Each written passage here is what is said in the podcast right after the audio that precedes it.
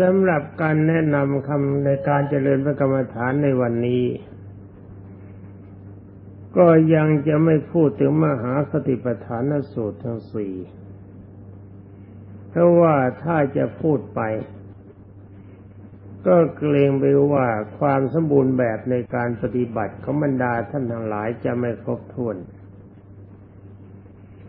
มาจากอิทธิบาทสี่ซึ่งมีความกำลังสำคัญในการทำทุกอย่างคำว่าอิทธิบาทสี่นี่คิดว่าท่านหลายยังไม่ลืม อิทธิบาทสี่เป็นคุณเครื่องที่ให้ความสำเร็จแก่ท่านทุกอย่างทั้งทางโลกและทางธรรม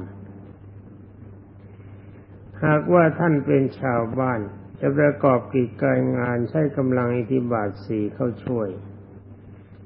เป็นอันว่ากิจทุกอย่างที่ท่านทำนั้นจะมีผลสำเร็จตามความประสงค์ทุกประการไม่มีอะไรบกพร่อง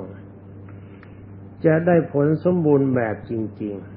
ๆ อันนี้ก็ขอบรรดาท่านพุทธบริษัทชายหญิงจงรักษาไว้เป็นสมบัติสำคัญในทางจิต ขอทวนอีกครั้งหนึ่งว่าอิทธิบาทสี่ก็คือหนึ่งชั้นทะความพอใจในกิจที่เราจะพึงทำ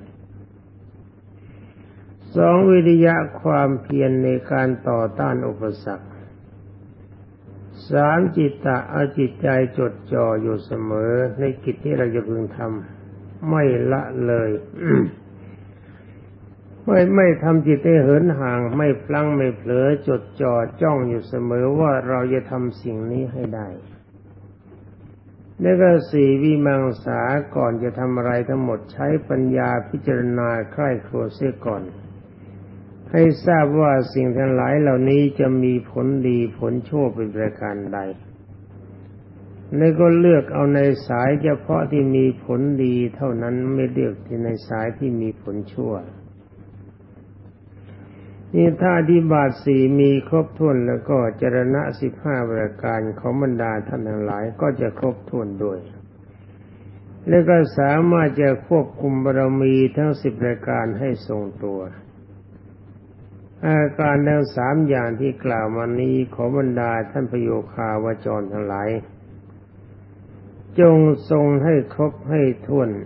อย่าให้บกพร่องเป็นขาด แต่ขืนปล่อยให้บกพร่องแล้วท่านก็จะเสียใจมาก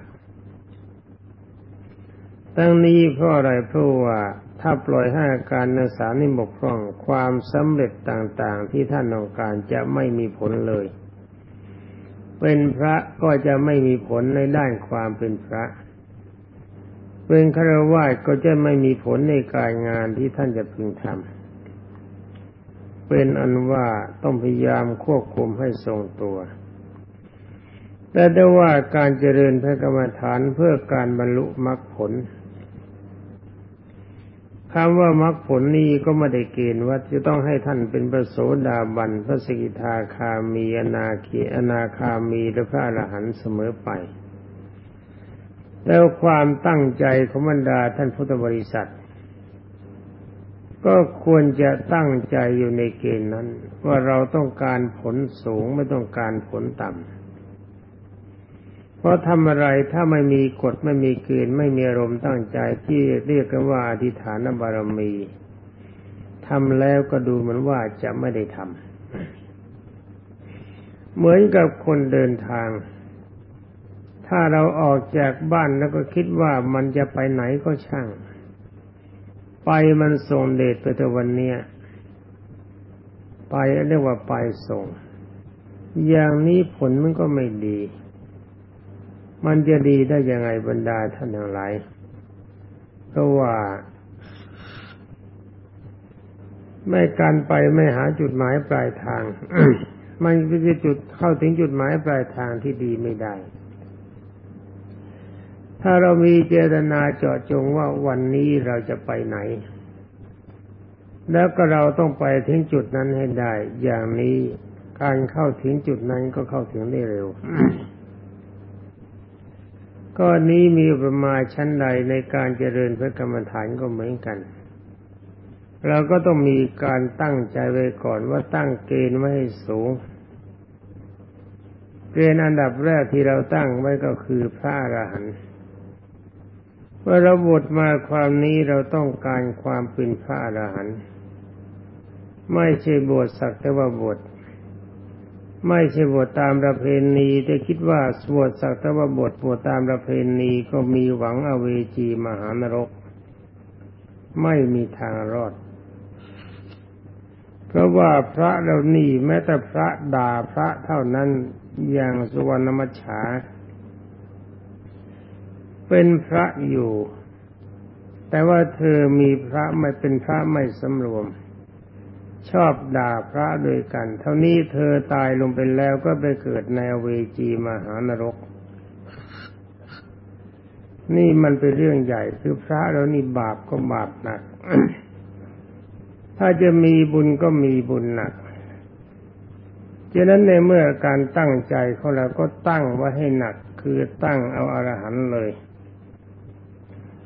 เมื่อบวชคราวนี้เราต้องการเป็นพระอรหันต์ เมื่อตั้งใจไว้สูงเหมือนกับเราขึ้นต้นไม้หรือว่าเดินทางไกล ขึ้นต้นไม้เราต้องการขึ้นให้ถึงยอด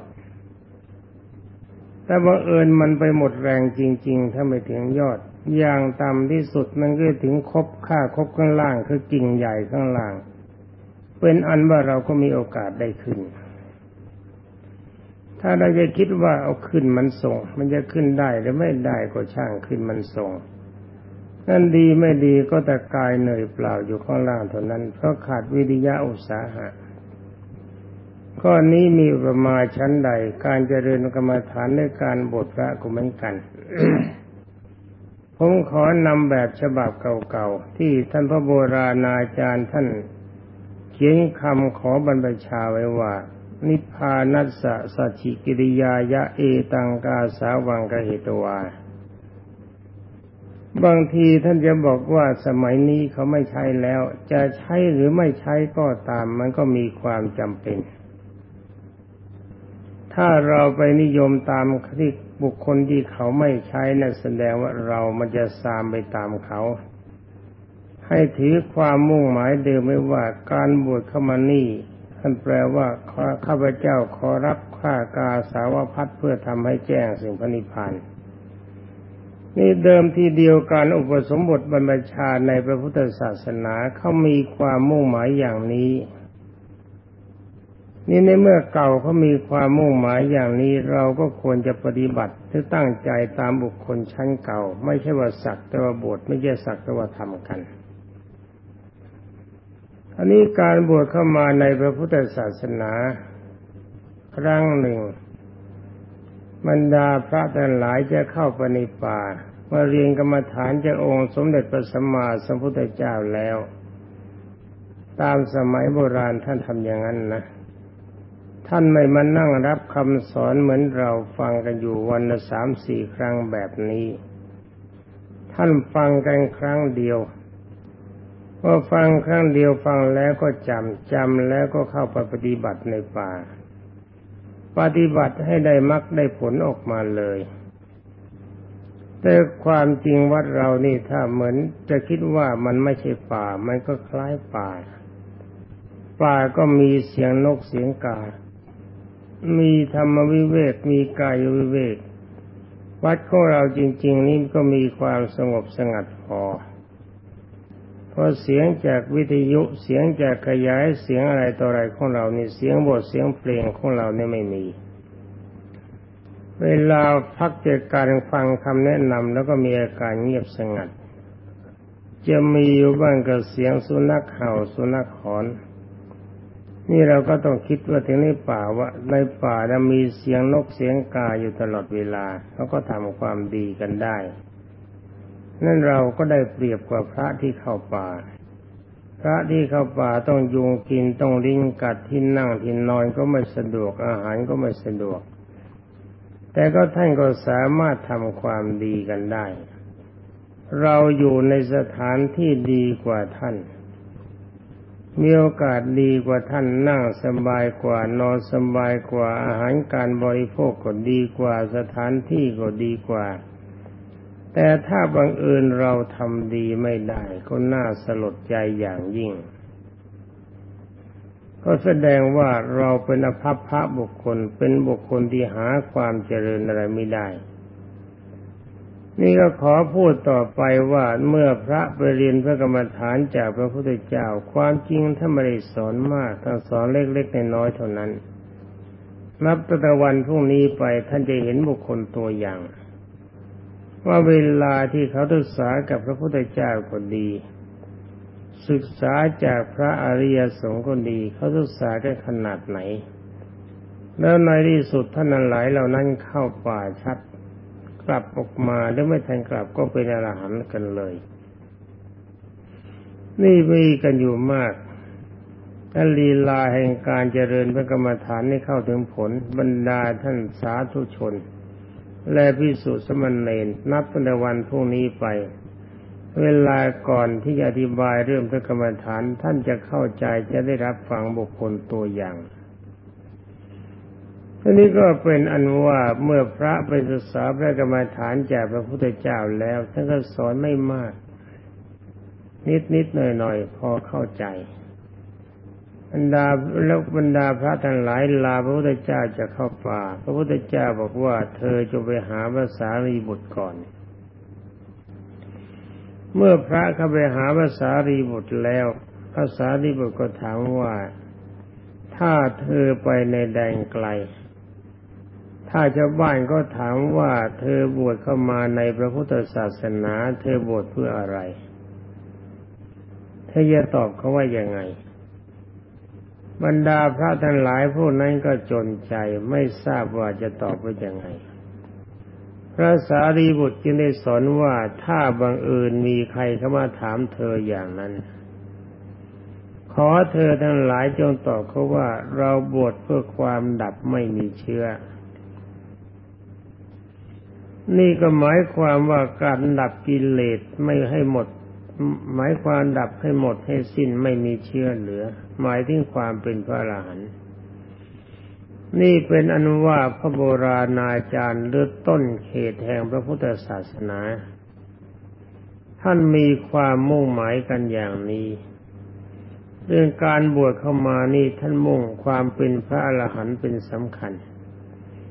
ฉะนั้นคำขอบรรชาในสมัยนั้นจึงมีคำว่า นิพพานัสสะสจิกิริยายะเอตังกาสาวังกเหตวา จึงแปลเป็นใจความว่าข้าพเจ้าขอรับผ้ากาสาวพัดให้แจ้งเพื่อทำเพื่อข้าพเจ้าขอรับผ้ากาสาวพอพัดเพื่อทำให้แจ้งสิ่งปณิพันธ์นี่เดิมท่านว่ากันมาอย่างนี้นะ แต่สมัยนี้ท่านเปลี่ยนไปท่านแปลงไป ก็อย่าเปลี่ยนอย่าแปลงกำลังใจคำขอบรรพชาไม่สำคัญสำคัญที่ความมุ่งหมายของจิตของเราเท่านั้น นี่พูดถึงความมุ่งหมาย แล้วก็มาพูดกันต่อไปในคราวนี้ก็หลักเกณฑ์ในการปฏิบัติเพื่อการต้องการให้เข้าถึงมรรคผล องค์สมเด็จพระทศพลบรมศาสดาได้ทรงแนะนำกับท่านปัญญวคีฤาษีทั้งห้าที่ป่าอิติอิสิตนะมฤคทายวัน ราะว่าในสมัยนั้นเมื่อองค์สมเด็จพระพิชิตมารเลิกจากการทรมานกาย เมื่อสมเด็จพระจอมไตรหันเข้ามาบริโภคอาหารเพื่อร่างกายมีกำลัง เพราะว่าพิจารณาแล้วว่าการทรมานกายนี่พระองค์ทรมานมาถึงหกปี ร่างกายสูบผอมอดอาหาร อดกลั้น ไม่ก็กลั้น กลั้นใจกลั้นลมให้ใจ เอาลิ้นกดเพดานฟันกัดฟันเข้าไว้ กลั้นลมให้ใจอย่างหนัก อาหารก็อดจนทั่งร่างกายสูบผอม เอามือลูบกับขนล่วงออกมาตามมือ พระองค์สมเด็จพระผู้มีพระภาคเจ้าทำอย่างนี้ถึงหกปีไม่สำเร็จมรรคผล อาศัยที่องค์สมเด็จพระทศพล ทรงบำเพ็ญบารมีมาเพื่อความเป็นพระพุทธเจ้า ฉะนั้นอำนาจบารมีเดิมจึงโดนบันดาลให้องค์สมเด็จพระวิชิตมารพิจารณาเห็นว่าการพิจารณาการทรมานกนอนทรมานกายอย่างนี้ไม่ใช่ทางสำเร็จมรรคผลแน่ พรามทั้งหลายทรมานกายไม่เสมอเท่าเรา เราทำยิ่งกว่ามาก ฉะนั้นองค์สมเด็จพระผู้มีพระภาคเจ้าจงคิดว่า ผลแห่งการบรรลุมาผลน่ากลัวจะอยู่ที่กำลังใจ ไม่ใช่มาฝึกกันที่กาย เอเจนั้นองค์สมเด็จพระจอมไตรจึงหันมาเสวยพระกยาหาร เวลานั้นท่านปัญจวัคคีย์ฤาษีทั้งห้ามีท่านอัญญาโกนัญญะ ท่านวัปปะท่านนามะ ก้อนยาโกนัญญาวัปปะอัสชิท่านมหานามและใครท่านลืมใช่ไหมเป็นอมห้าท่านในกัน เห็นว่าพระองค์สมเด็จพระทรงทันมากมากโดยอาหาร ไม่ปฏิบัติตามแบบตามคนนี้ไป ปล่อยองค์สมเด็จพระจอมตรายอยู่แต่พระองค์เดียว ต่อมาเมื่อพระองค์เสวยพระกยาหารมีกำลังดีแล้ว องค์สมเด็จพระบัณฑิตแก้ว เข้าไปที่ใต้ต้นโพคนดีมีพรามเอาหญ้าคามาถวายแปดกรรม สมเด็จพระผู้มีพระภาคเจ้ามารับยาคาแล้วก็ปูลงไปที่โคนต้นโพ นั่งหันหลังพิงต้นโพหันหน้าไปทางด้านทิศตะวันออก ทรงตั้งจิตอธิษฐานว่าวันนี้ ถ้าเราไม่สำเร็จพระสัมมาสัมโพธิญาณเพียงใด เลือดและเนื้อของเราจะเหือดแห้งลงไปก็ตามที เราจะไม่ยอมลุกจากที่นี้เป็นอันขาด อารมณ์อย่างนี้ของท่านพระโยคาวจรทั้งหลายโปรดรักษากำลังใจตามนี้ เพราะว่าการบรรลุมรรคผลในศาสนาขององค์สมเด็จพระจินสีอยู่ในจุดที่เรียกว่าเราไม่สนใจกับร่างกายแม้ร่างกายมันจะตายก็เชิญ เราต้องการความดี นี่จุดนี้ขอบรรดาท่านนั้นหลายจงจำให้ดีเพราะในคืนวันนั้นเองคือมันแบ่งเป็นสามยาม ยามแรกองค์สมเด็จพระสัมมาสัมพุทธเจ้าก็ทรงได้ ปุเพนิวาสานุสติญาณคือระลึกชาติได้ยามที่สองได้จุตูปปาติญาณหรือทิพยุญาณรู้อาการตายและเกิดของสัตว์ ว่าสัตว์ที่เกิดมานี่ทั้งหมดเดิมทีมาจากไหน คนและสัตว์ที่ตายไปแล้วตายไปแล้วไปอยู่ที่ไหน อย่างนี้เป็นต้น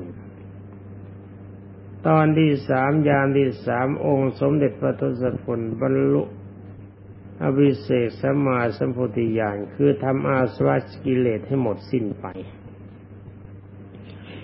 หลังจากนั้นแล้วองค์สมเด็จพระจอมไตรก็มานั่งพิจารณา ว่าธรรมที่เราบรรลุนี่ลึกซึ้งกำพีรภาพมาก ยากที่บุคคลจะพึงบรรลุตามได้ท้อพระไทย แต่อาศัยที่พระองค์ทรงเป็นพระสัพพัญญูสมเด็จพระบรมครูก็ใช้อำนาจกำลังยาน ทราบว่าคนในโลกนี้มีกำลังอยู่สี่ชั้นด้วยกันกำลังของจิต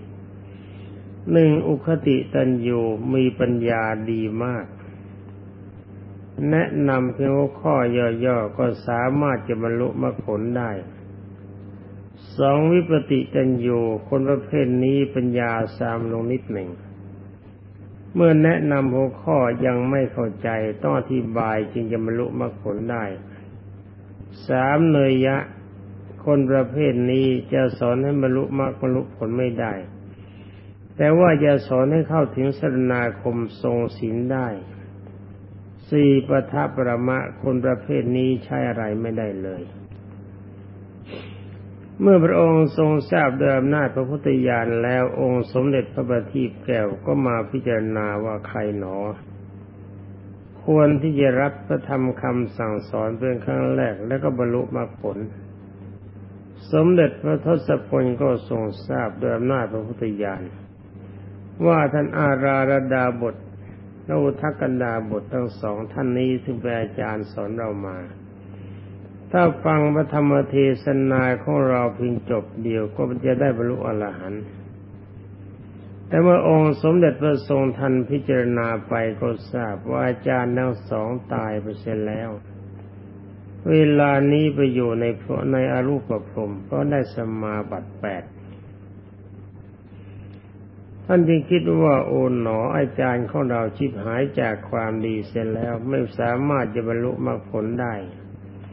พิจารณาไปทีก็ทราบว่าท่านปัญจวคีฤาษีทั้งห้ามีท่านยาโกนัญญะเป็นต้นมีอันท่านยาโกนัญญะท่านวัปปะท่านมหานามท่านอัสสชิ เป็นอนุว่าท่านปัญจวคีฤาษีทั้งห้านี้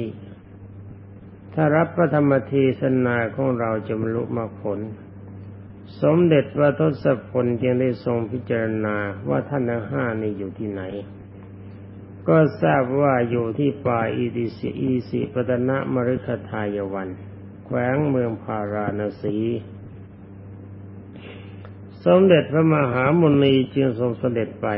ขอเล่าลัดลัดเวลามันน้อย เมื่อเข้าไปแล้วบรรดาท่านปัญจวัคคีย์ฤาษีทั้งห้าที่แรกก็นัดหมายกันว่าจะไม่ต้อนรับ เมื่อเข้าไปแล้วก็ลืมความดื่มต้อนรับท่านตอนนี้องค์สมเด็จพระทรงทันบรมศาสดายังได้ทรงแสดงว่าธรรมเทศนาว่าท่านทั้งหลาย ที่เราเรียกกันว่าแสดงธรรมจักในขอตัดมาเฉพาะเรื่องตอนสำคัญ ว่าเวลาที่จะเจริญให้เข้าถึงมรรคถึงผลที่เรียกกันว่าโมกขธรรม คือทำเป็นเครื่องพ้นจากกิเลสหรือว่าทำเป็นเครื่องพ้นจากวัฏฏะสงสาร หรือว่าทำเป็นเครื่องพ้นจากความทุกข์จะต้องเว้นส่วนสุดสองอย่าง